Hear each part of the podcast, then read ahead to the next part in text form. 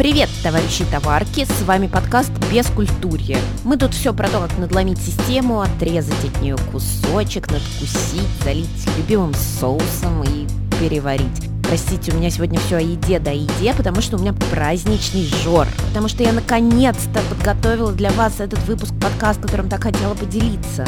Сделала я это шестого раза. Это очень странно, потому что обычно я опускаю руки, если у меня сразу что-то не выходит, и иду дальше. Вот такой я не очень борец с системой. Но тут почему-то я решила биться до конца. Подкаст постоянно переносился. Потом мы, наконец, с моей гостьей встретились, записали его. Он не записался, я очень сильно облажалась. Это была трагедия, потому что у нас возник, ну, прям настоящий, как нынче модно говорить, connection. Ну, благо, девушка согласилась записаться еще раз. И вот он, вот он выпуск, записанный хоть повторно, но от этого не менее свежий. Итак, Моя сегодняшняя гостья Кристина Покрытан, секс-педагог, которая работает с подростками, в том числе с квирными, с небинарными, с инвалидами, ну и с их родителями, конечно. Короче, Кристина обо всем сама расскажет, а я пока сделаю небольшую затравку. У нас тут будет история про то, как шестилетние мальчики плачут, когда узнают о том, как они родились, про БДСМ у пожилых людей и про этичное фемпорно. Короче, красота! Я секс-педагог. И это первое, с чего я начинаю, как правило, представляться в последнее время. И недавно я себя поймала на том, что, ну, в общем, это такая часть идентичности, как сексуальная, гендерная, которую уже не стереть. Поэтому вот я столкнулась буквально недавно с тем, что я начинаю вести подростковые группы эмоциональной и психологической поддержки в одном центре для подростков в трудной жизненной ситуации. И там, а, когда я написала, собственно, вот это свое коронное «Я секс-педагог», запятая психолог, а, мне пришел ответ от организаторок и организаторов, что, Кристин, вот эту часть про секс нам придется вырезать. И я поняла, что это как будто, я не знаю, мне запретили приходить э, с нынешними волосами, и мне придется их обрезать или перекрасить. Забрали какую-то очень значимую часть меня, хотя я понимаю, чем вызваны опасения, но при этом я понимаю, что представиться как «Привет, я Кристина Покрытан, я секс-педагог», для меня это теперь ну, в общем, сказать самое главное про себя. Так, а давай мы сразу объясним, чем отличается секс-педагог от сексолога, от секс-терапевта. Ну, короче, немного терминологии. Да, вот это важно. А, секс-педагоги – это люди, которые, в основном это, конечно, сейчас пойдет э, терминология зарубежная, в России это только-только прилаживается, приживается. Это люди, которые работают в образовании. В общем, это педагоги, как математики, которые рассказывают про всякие теоремы, логарифмы и прочее, так и секс-педагоги рассказывают про телесность, про то, как люди взрослеют, э, стареют, меняются, умирают, рождаются, про то, что такое сексуальность, из каких кусков частей она состоит, про идентичность, про безопасность и насилие, вот эти все вещи. Мы как класс, как группа секс-педагоги отличаемся от сексологов прежде всего тем, что мы не решаем как таковые, наверное, сложности, трудности, с которыми люди обращаются сталкиваясь, например, с э, неприятием партнерами, партнерками каких-то кинков, фетишей этих людей. Но вот секс-педагоги редко, я сейчас уже понимаю, работают с таким запросом. А, или к сексологам, опять же, чаще обращаются люди, которым дискомфортно от того, что они не, не достигают оргазма. В общем, сексология, наверное, скорее в моем представлении, это такая область медицинская, скорее психологическая, глубокая и очень значимая, которая больше работает с решением какой-то задачи. А секс-педагоги – такие чуваки, ну, по крайней мере, мне хочется себя такой видеть, которые приходят и под раскрытые совершенно рты и распахнутые глаза аудитории рассказывают, например, про то, что девственности нет, или про то, что, не знаю, можно быть самопартнером, а можно быть полиамором, и не обязательно быть в гетеросексуальных отношениях в нуклеарной семье. Про то, что вульва и вагина – это разные вещи. Да, да, вот это же самый-самый смак. Мне нравится выходить на большие аудитории детей, например. Мне нравится, когда дети сидят или подростки на подушках вокруг меня и спрашивают, а что такое трансгендерность? И я им рассказываю. То есть я в какой-то мере такой человек, который приносит им знания, которые часто боятся приносить родители, даже если очень хотят. Вот. А про секс-терапевтов, да, забыла сказать, это, ну, исходя, опять же, из моего опыта, я тут абсолютно humble opinion высказываю. Извините, ребят, если что, я просто сужу по своему опыту. Но вот секс-терапевты, с которыми я встречалась, они чаще всего работали, ну, с такой с вишенками на тортике, что ли. Не хочется ни в коем случае обесценивать э, эту работу, но я скорее встречалась с людьми, которые пытались объяснить женщине, как сделать э, мужской оргазм феноменальным. Не как женщине расслабиться и вообще полюбить себя, а как условно сделать оральный поцелуй так, что там все партнеры улетят на небеса в переносном, конечно, смысле. Вот, то есть это больше про какие-то такие лайфхаки, про какие-то тактики, про какие-то практики. Это, безусловно, важно, и это круто и интересно, но для меня, наверное, идеологически, с точки зрения миссии моей, гораздо важнее не про тактики и не про то, как достичь определенных результатов, а про то, как вообще перестать думать о результате и начать наслаждаться процессом. Расскажи, как ты вообще пришла к такой профессии, как люди становятся секс-педагогами, что для этого нужно и кому бы ты не советовала идти в секс-педагоги?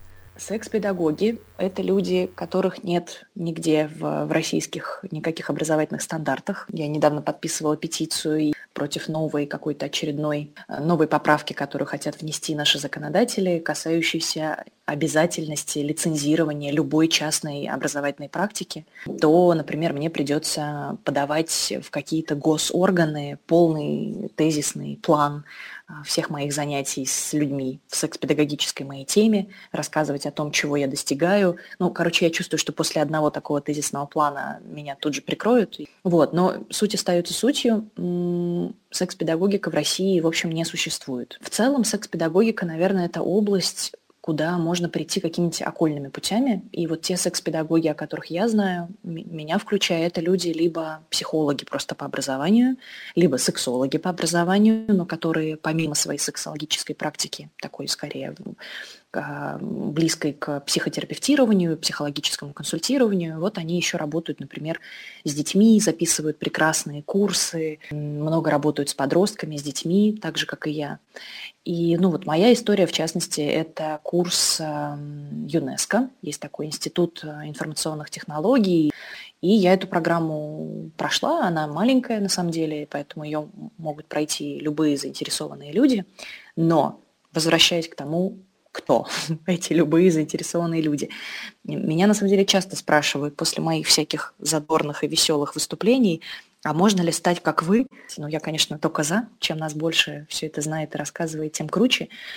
Вот, но при этом я даже вспоминаю свой процесс обучения, недолгий, но интенсивный, и помню, что некоторым преподавателям для них было, для некоторых невыносимо говорить об идентичности, невыносимо говорить о том, что вообще-то пол биологический, гендер – это разные вещи, и что пол э, акушерский, биологический не определяет того, как мы должны жить, кого мы должны любить, как мы должны выглядеть, и что мы должны делать, и где мы должны работать.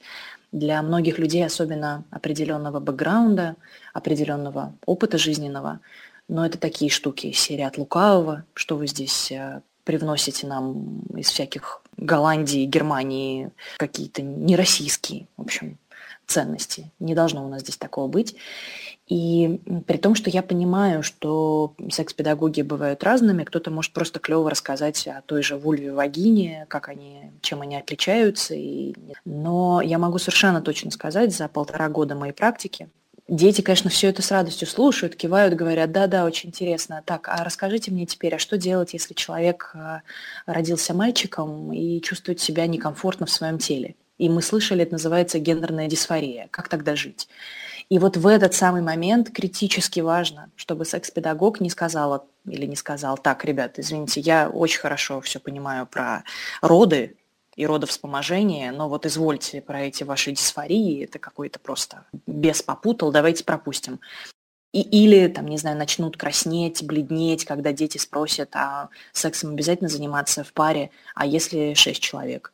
Ну, отличный же вопрос, правда, а если шесть человек? Клевый секс может получиться, только надо знать какие-то штуки про безопасность, ответственность, согласие, вот это все.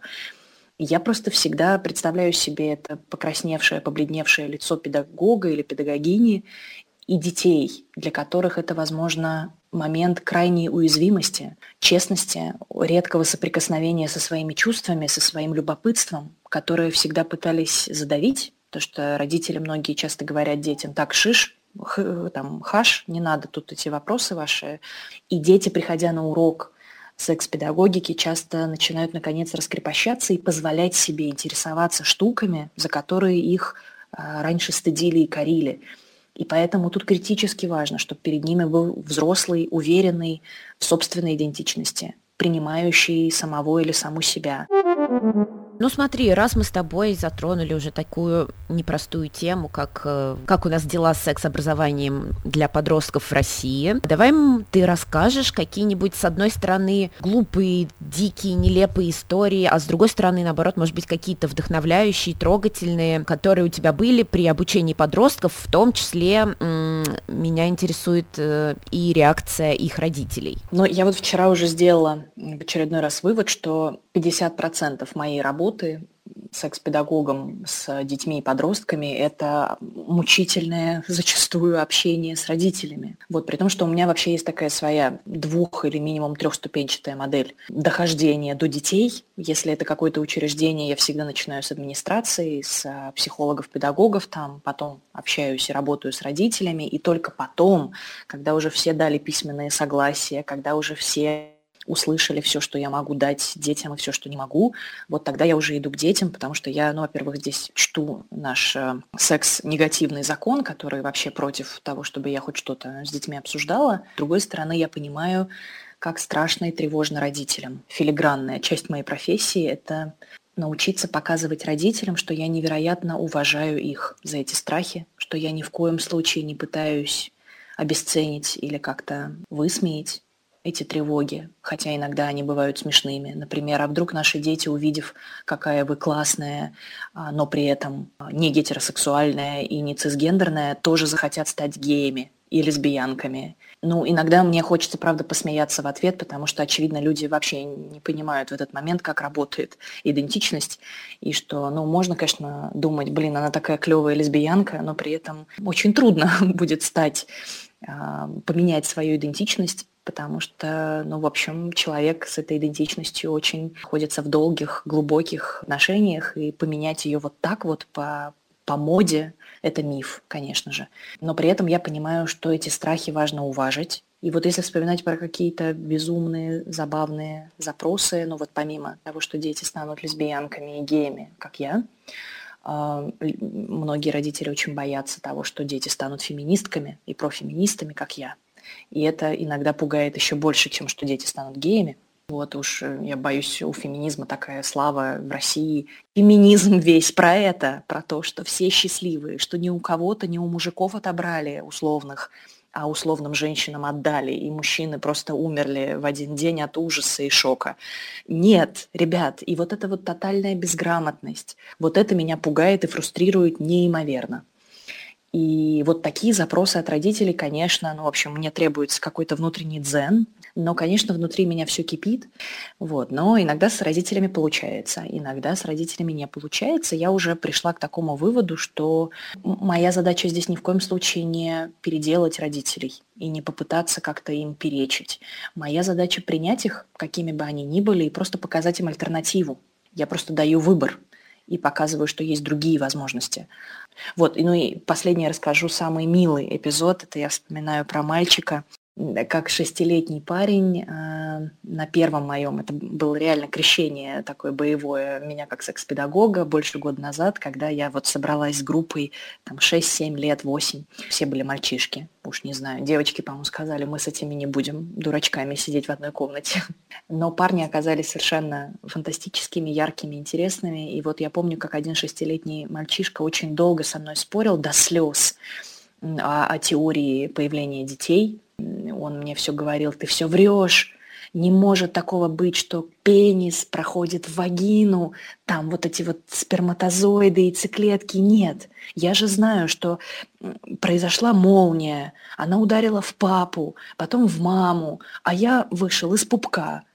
И вот он так прямо держался за эту теорию, и я уже не знала, как э, ласково ему объяснить, что, в общем, ну, фразировать-то классно и можно, но лучше знать еще и научную сторону дела, мало ли когда-то пригодится.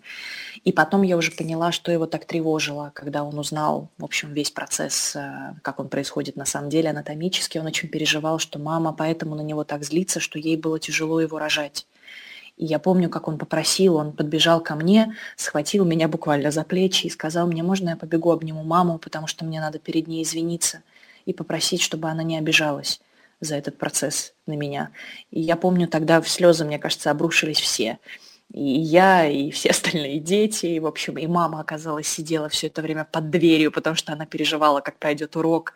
И, ну, вот это меня навело на мысль, что на самом деле мы часто вообще недооцениваем или иногда дезинтерпретируем запрос детей. Нам кажется, что дети обязательно начнут спрашивать, что такое анальный оральный секс, и в этот момент родители, как правило, я их прекрасно понимаю, медленно падают в обморок в собственной голове, потому что, ну как ответить своему милому пятилетнему малышу, который еще вчера валялся с погремушкой, мама, что такое анальный секс? А, но дети не всегда хотят знать про анальный секс. Как правило, дети хотят знать про любовь, про эмоции. Вот у меня тоже есть сейчас яркий пример. Я веду группу уже на протяжении нескольких месяцев из подростков, 12-14 лет. Я, честно скажу, я слегка уже напрягаюсь, потому что мы договорились, что я вот буквально через два занятия уже закончу свой комплексный курс для них по сексуальному образованию, но я еще даже не подошла к вопросу, что такое секс и как он происходит, потому что девочки они продолжают без конца меня спрашивать про эмоции. Им куда интереснее и важнее, а, как справиться с гневом, а, как сделать так, чтобы брат не бомбил на тебя по каждому поводу, а научился тебя слушать, и как сделать так, чтобы мама на тебя не злилась, а умела а, экологично свои эмоции тебе высказывать. И я понимаю, что вот на самом деле, вот оно сексуальное образование, дорогие родители, которые сейчас нас слушают. Это не про анальный секс, а про то, как дети на самом деле судорожно и болезненно ищут путей к вам, к своим родителям. У меня до тебя в гостях была девушка Алина замечательная, которая передвигается на инвалидной коляске, но с ней, как ты понимаешь, мы, мы тоже поговорили про секс, и вот я ее спросила из глубины своего невежества, типа, ну а что там, как это у тебя происходит? Она говорит, да в общем, как бы, ну, практически так же, как у вас, что такого? Но она сказала, что ей, может быть, не хватает там немного каких-то, много более удлиненных сексуальных игрушек или там разговоров с партнерами.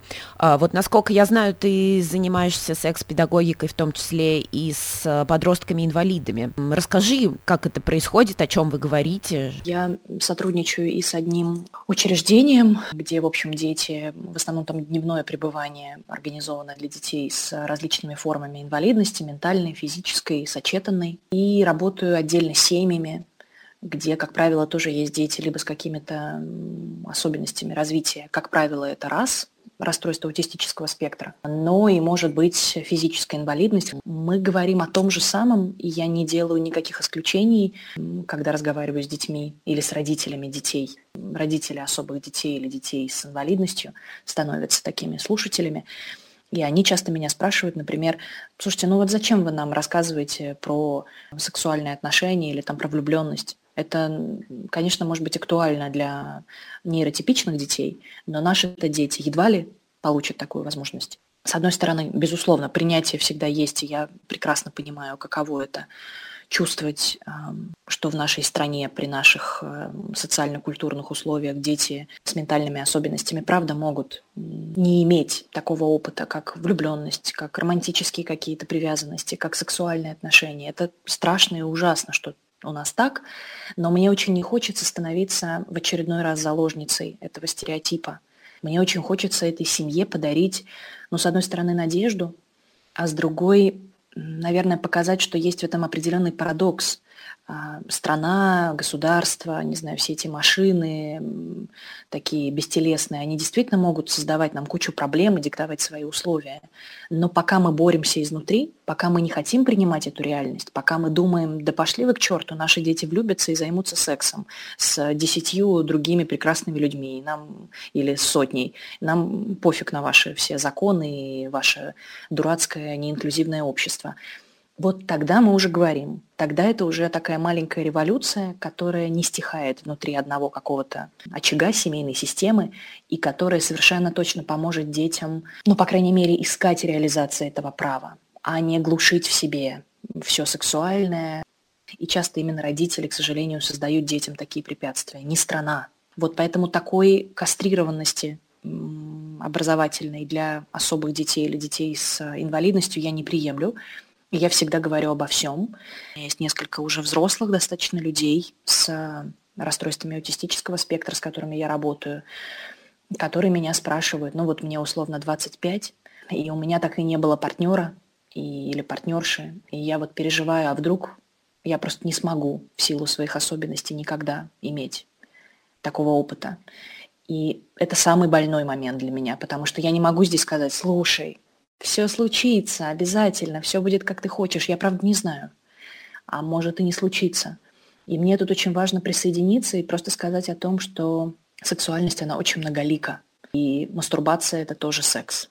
Секс с собой. И если мы можем, например, а, как родители особых детей, подарить детям на, не знаю, какой-нибудь там очередной подростковый день рождения хорошие секс-игрушки, рассказать детям о том, что мастурбировать нормально, здорово, и вообще теперь ты взрослеешь и можешь оставаться в своей комнате, и никто не будет к тебе лезть. И ты можешь, я не знаю, там, завести аккаунт на Тиндере. Многие люди так живут. Я уже три года живу в самопартнерстве, и мой самый главный секс – это мастурбация, и я самый счастливый человек.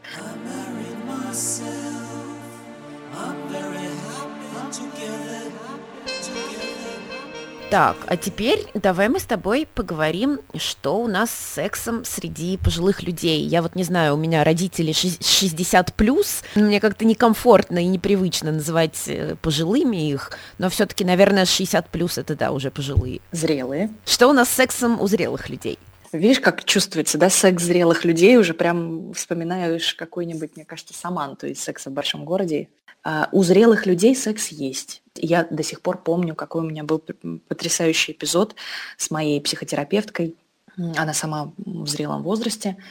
И вот, в частности, я помню, как мы с ней обсуждали книгу, которая меня поразила, Марти Кляйна «Сексуальный интеллект», которую я всем очень рекомендую. Мы, значит, обсуждаем с ней эту книгу, я ей говорю, вот, и вот Марти Кляйн, сексолог американский прекрасный, рассказывает, например, как он работает с парами, которым по 80, помогает им наладить сексуальную жизнь, если чувствуется, что она как-то разлажена. И я помню, как было некомфортно моей психотерапевтке. Она прямо вся извивалась в этот момент, при том, что она невероятно принимающая женщина. Но вот это знание, мне кажется, я ответственна за то, что я принесла это единственное знание, возможно, которое ее повергло в легкий шок. И она мне говорит, Кристина, вот я вас слушаю и понимаю, что ну, мне некомфортно говорить о сексе у этих людей. Я могу понять нежность. И я говорю, вы знаете, мне неловко вас расстраивать, но то, что описывает Марти Кляйн в этой книге, нежностью назвать нельзя. Это секс. В общем, люди им занимаются. Они занимаются БДСМ очень нежным. Иногда, если им там по 90 надо очень аккуратно все делать. В общем, БДСМ в любом возрасте лучше аккуратно заботиться еще тщательнее о лубрикантах, о правильной защите и вот это все. Но это не нежность, ребят. И вот желание уйти от слова секс, от слова сексуальность, когда мы говорим о зрелых людях, это, в общем, тоже наше табу. Но вот после определенного возраста надо же подумать о, о Боге, о великом, о внуках. Вот. И мне кажется, это такой архаичный и такой уже, ну, в общем, отживший свое подход. И я помню, как одна женщина, она пришла на мои занятия как раз, чтобы узнать о своем внуке, и как ему, подростку, уже рассказывать о сексе, когда родители, в общем, ну, скорее вне картинки. И я помню, что она меня пока слушала, у нее все шире становились глаза, в конце встречи она просто встала и сказала, знаешь, я вот тебя слушала все эти там два с половиной часа и поняла одно. Все это время мы с мужем занимались сексом не так. Она пошла домой с четким намерением следовать моим рекомендациям и все сделать теперь так, как она хочет. И мне здесь на самом деле хочется даже обратиться к тем психологам, а, сексологам, секс-терапевтам, которые работают с людьми а, индивидуально или там парами, и к которым обращаются уже люди зрелые – я понимаю, что когда вам 30, и к вам приходят 80-летние, как в моем случае один раз было, 80-летние, 80-летние мужчины пришли, чтобы рассказать о том, что они жили долго в своих гетеросексуальных отношениях, и вот встретили друг друга, влюбились, и у них теперь горячий секс, и они просто хотят понять, как что-нибудь друг другу не сломать. Вот отличный запрос. А, еще они хотели подготовиться к камин для своих внуков, потому что внуки, кажется, ну, и, в общем, пока не подозревают ни о чем таком, и им очень интересно было бы узнать, как вообще с внуками поговорить о своей идентичности, о своей сексуальности. И я понимаю, что когда кому-то 30, и они сталкиваются впервые с такими клиентами, клиентками, им может показаться, ну, ребят, может быть, мы сначала с вами поговорим о я не знаю, о чем-нибудь более соответствующем вашему возрасту. Я, к сожалению, даже видела где-то такие фразы, которые люди говорили, будучи очень профессиональными, очень э, высококомпетентными. Но это же сразу обесценивает, это же сразу показывает вашу позицию, что типа, ребят, ну, будем честны, если вы были на 30 лет помоложе, мы бы с вами поговорили о том, о чем вы хотите. Вот чтобы избежать такой ну, несправедливости, абсолютной ну, какой-то невежественности, нечестности по отношению к клиентам, мне очень хочется всем психологам сказать о том, чтобы они несколько со своими стереотипами, если они у них есть, а они есть у всех, поработали и приняли бы тот факт, что сексуальность – это штука спектральная, и она с нами постоянно, мы с ней как родились – Никто нам ее не выдал по 18-летии. Мы родились уже сексуальными и сексуальностью. И мы ее проходим как некие этапы, как некие шаги нашей жизни. И с ней же мы умираем. Никто, опять же, в 60 лет к нам не приходит домой и не говорит, так, извините, мы посмотрели, вам сегодня 60, давайте свою сексуальность, мы ее уносим более молодым. Приходится ли тебе, учитывая все-таки вот эту вот табуированность э, темы секса, темы подросткового секса, темы тем более там гомосексуальности, квирности, сталкиваться с каким-нибудь морализаторством? Я имею в виду даже не столько от, э, может быть, родителей детей, с которыми ты работаешь, а вообще от каких-то левых чуваков, которые приходят и говорят, Кристина, что ж ты тут это творишь-то? Да, что ж ты творишь-то, это мои любимые сообщения. Но я, конечно, очень шучу. Я вообще не умею переносить хейт. И я здесь поступаю очень трусливо, я сразу жалуюсь Инстаграму или Фейсбуку. Меня часто обвиняют в инцесте. это, мое любимое. Вот, потому что у меня есть брат подростковый, про которого я много рассказываю везде. Во-первых, он невероятно для меня дорог, и я его очень люблю, и он стал для меня, по сути, первым значимым таким лицом э, в сексуальном образовании, потому что мы много об этом говорили. Я понимала, что моей маме тяжело этим заниматься, и, в общем, мы с ней достигли договоренности о том, что на какие-то вопросы вполне могу отвечать я. Он хорошо понимает, что такое насилие, мизогиния и борется со всякими проявлениями гомофобии и расизма. И вот это все, мне кажется, отчасти следствие нашего с ним такого образовательного процесса. Но когда я об этом говорю, то периодически я получаю по шапке от разных родительниц и родителей, которые пишут, ну вот, человек открыто признается в инцесте, а вы все еще продолжаете покупать билеты на ее мероприятие. Или меня обвиняют в том, что я а, распространяю, естественно, пропагандирую гомосексуальность как, ну, в общем, самый классный лайфстайл и гетера не круто. Надо быть обязательно трансгендерными и гомосексуальными людьми. Вот так примерно звучат обвинения, которые мне люди пишут под постами. Я прям себе заскриншотила даже эти слова великие. А, мы в России всегда выгоняли детей из дома, если они о таком заявляли, либо убивали их. И мы будем продолжать это делать, Кристина. Что еще меня радует, и там в скобочках, несмотря на ваш а, сладкий голос и сладкие речи. То есть, видимо, все-таки мой голос и мои речи человек прослушивал а, упорно. Очень больно сталкиваться, например, когда я сижу на каком-нибудь зуме с очередной группой родителей, и кто-нибудь из этих родителей мне говорит, знаете, я к вам ребенка точно не поведу, вы посмотрите, мол, на себя, вам же надо лечиться от вашей там, не гетеросексуальности, а вы еще и предлагаете в таком состоянии, чтобы мы вас к детям отправили. Вот честно скажу, после таких заявлений я, как правило, ложусь, долго плачу, ну, потому что я не могу по-другому. А потом я звоню своей маме, ставлю ее на громкую связь и прошу ей рассказать мне о том, как она меня такую не гетеросексуальную любит, и как она меня принимает. И обычно это вот два таких действия – поплакать и послушать маму, которые меня вытаскивают.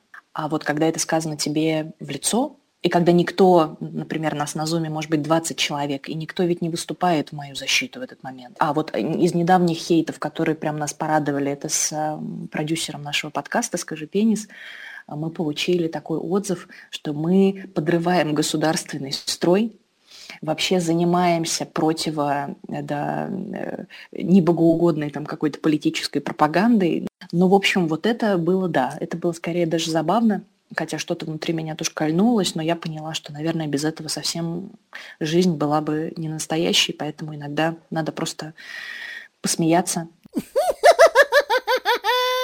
Но скажи, а вот эти вот твои занятия секс-образованием, вот это вот постоянное, то, что ты варишься в этой теме, а, тебе это самой помогает в твоих отношениях? Или наоборот, все там роняя тапки, бегут от тебя с криками «О боже, какая она искушенная, боюсь, боюсь».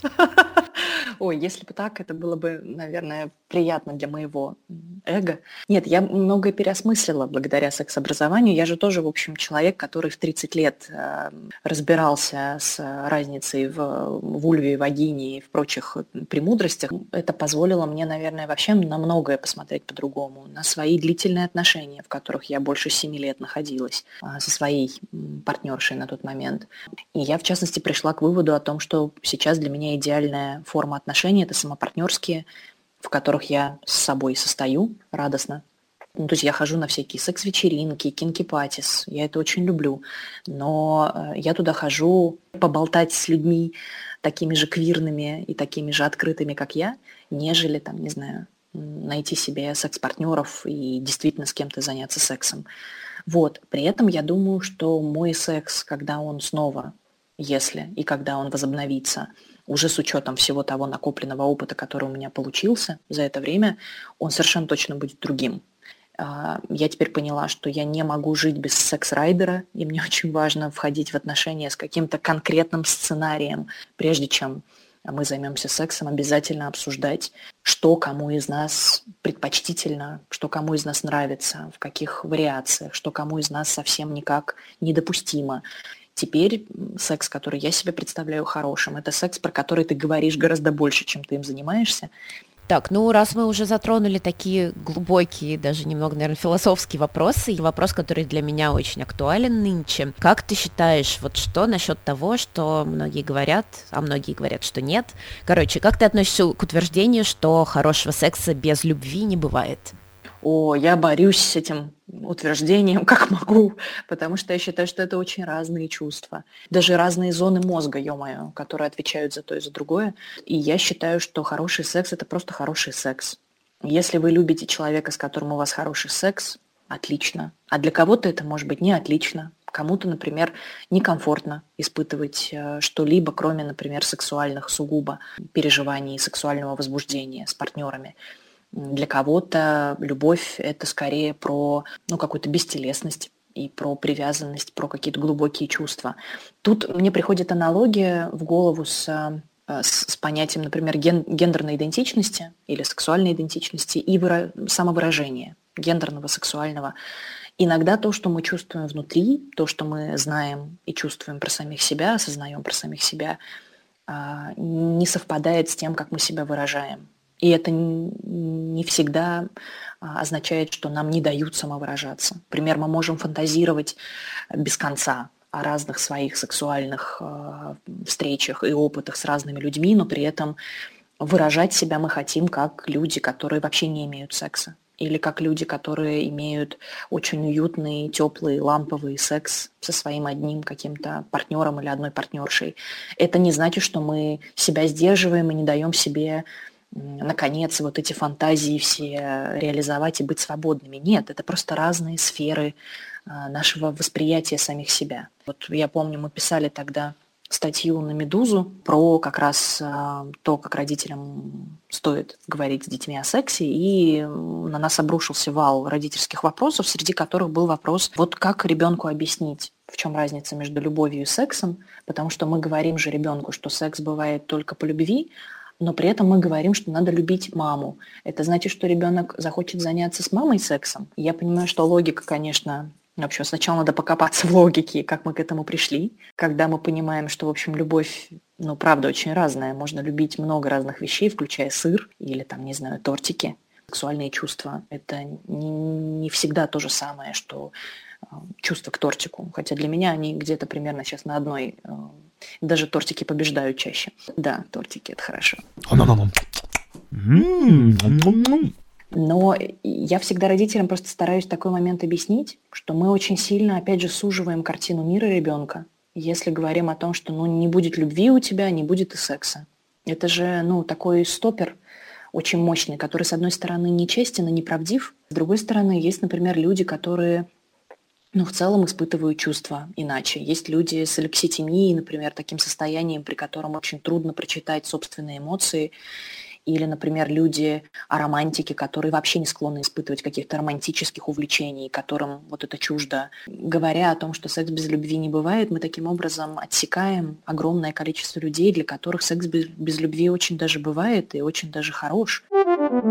Как ты, как секс-педагог, относишься к порно? И как ты считаешь, есть ли вообще ему место в отношениях? Ох, раньше у меня на порно был взгляд очень однобокий и категоричный, что типа это очень плохо. Но отчасти этому, наверное, способствовало открытие того факта, что 8-9 лет в среднем дети в России, и не только в России, уже порно видели.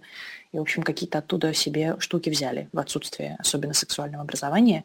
А, есть разные порно. Если мы говорим про порно, где люди друг друга бьют, в основном мужчин и женщин, к сожалению. Актеры, которые снимаются, не давали никакого согласия на большую часть их действий, которые производится. Вот это порно, особенно когда ты видишь его, когда тебе 8, а тебе вообще про секс ничего не говорили, это, конечно, а, травмирующая штука, которую мы сможем легко взять и преодолеть. Это, ну, в общем, такая искаженная очень картинка реальности, которая показывает детям, например, что можно не спрашивать согласия, там, не знаю, говорить женщине, ах ты сука, и она будет радоваться. Но при этом я понимаю, что порно как некий инструмент доступа к сексуальной свободе, особенно если мы говорим про феминистическое порно, про этичное порно, которое есть. Ну, можно просто это вбить, подборка этичных фем-порно, и вы сможете увидеть там это совершенно качественно иной опыт, который я не, не просто не пытаюсь замолчать, я напротив, когда дети мне, подростки, а, рассказывают о том, что какое порно они смотрят, я им с позволения родителей, конечно, обязательно советую посмотреть что-нибудь другое. И в этом порно мы как раз видим уважение партнеров, мы видим э, чувства, не любовь, а про чувство заботы, бережности друг к другу. Мы видим культуру согласия активного в действии, когда люди вообще говорят и спрашивают. Вообще женские и мужские тела и тела небинарных персон, интерсекс-персон в, этих, в этих порно, они предстают естественными, живыми, не, не примазанными, не замазанными, не какими-то искаженными.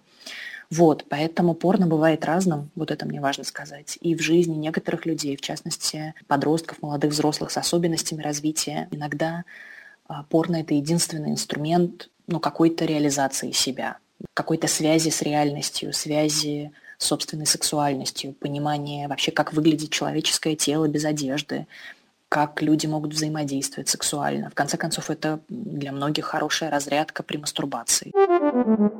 Ну и, наверное, напоследок э, у меня вопрос такой про работу с подростками, которые, ну, которые, в общем-то, уже определили, что они не цисгендеры, не традиционная ориентация. Были ли у тебя какие-то случаи, когда ты как-то помогала им к этому прийти, ну и, в общем, был какой-то хэппи-энд, когда они, например, совершали каминг-аут, и родители это, в общем, принимали. Короче, я хочу на такой оптимистичной ноте закончить. О, это хорошо. На самом деле, да, я много работаю с ЛГБТ-подростками. Сразу чередой вспоминаются родители, которые все судорожно, а, не, все, конечно, это такое уже обобщение идет стереотипное, но некоторые родители судорожно мне пытаются объяснить, что вот зачем вы так принимаете ребенка, это же просто игры, попытки позлить меня своей вот этой нецисгендерностью, прости господи, а вы бы помогли ребенку встать на путь истинный.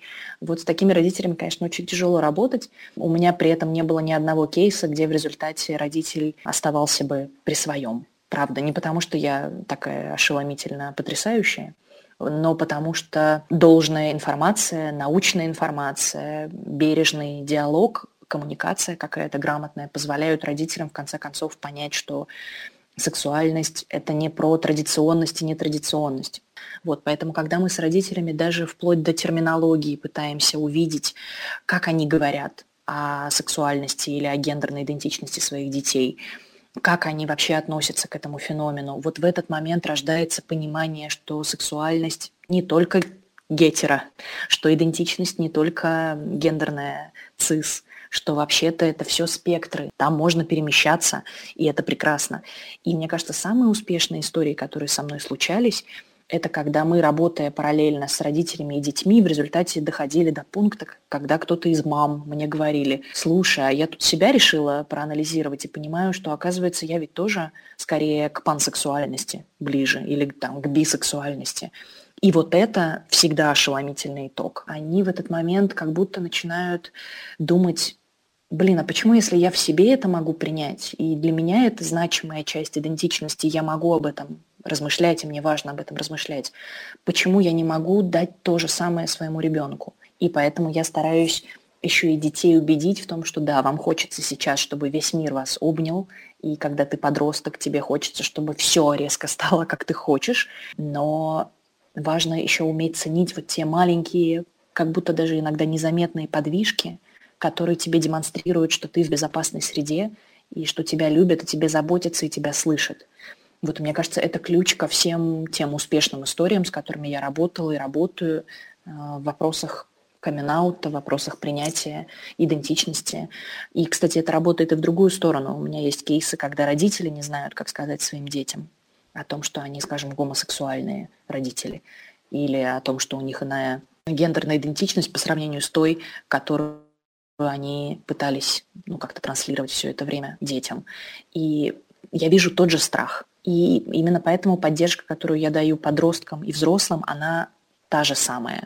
Это просто принятие, это попытка разделить боль от этого момента, но и попытка обрадоваться тому, что, кажется, настал момент, когда мы готовы стать еще ближе с помощью этой честности. И с нами была потрясающая Кристина Покрытан, которую очень легко нагуглить. А если вам вдруг покажется, что Кристина нужна вам, она, конечно, сможет помочь и проконсультировать. Ну, а я с чувством выполненного долга после такого замечательного выпуска пойду, пожалуй, съем кусочек тортика. И, как всегда, напоследок призываю вас писать комментарии. Кстати, спасибо, активные чуваки ВКонтакте, вы меня очень вдохновляете. Ставить лайки, всячески реагировать на бескультурье, чтобы я не общалась с тишиной, пожалуйста. Подписываться на Инстаграм, подкаст Cultureless. Ну и я вернусь с новым выпуском через недельку-другую. Всем пока!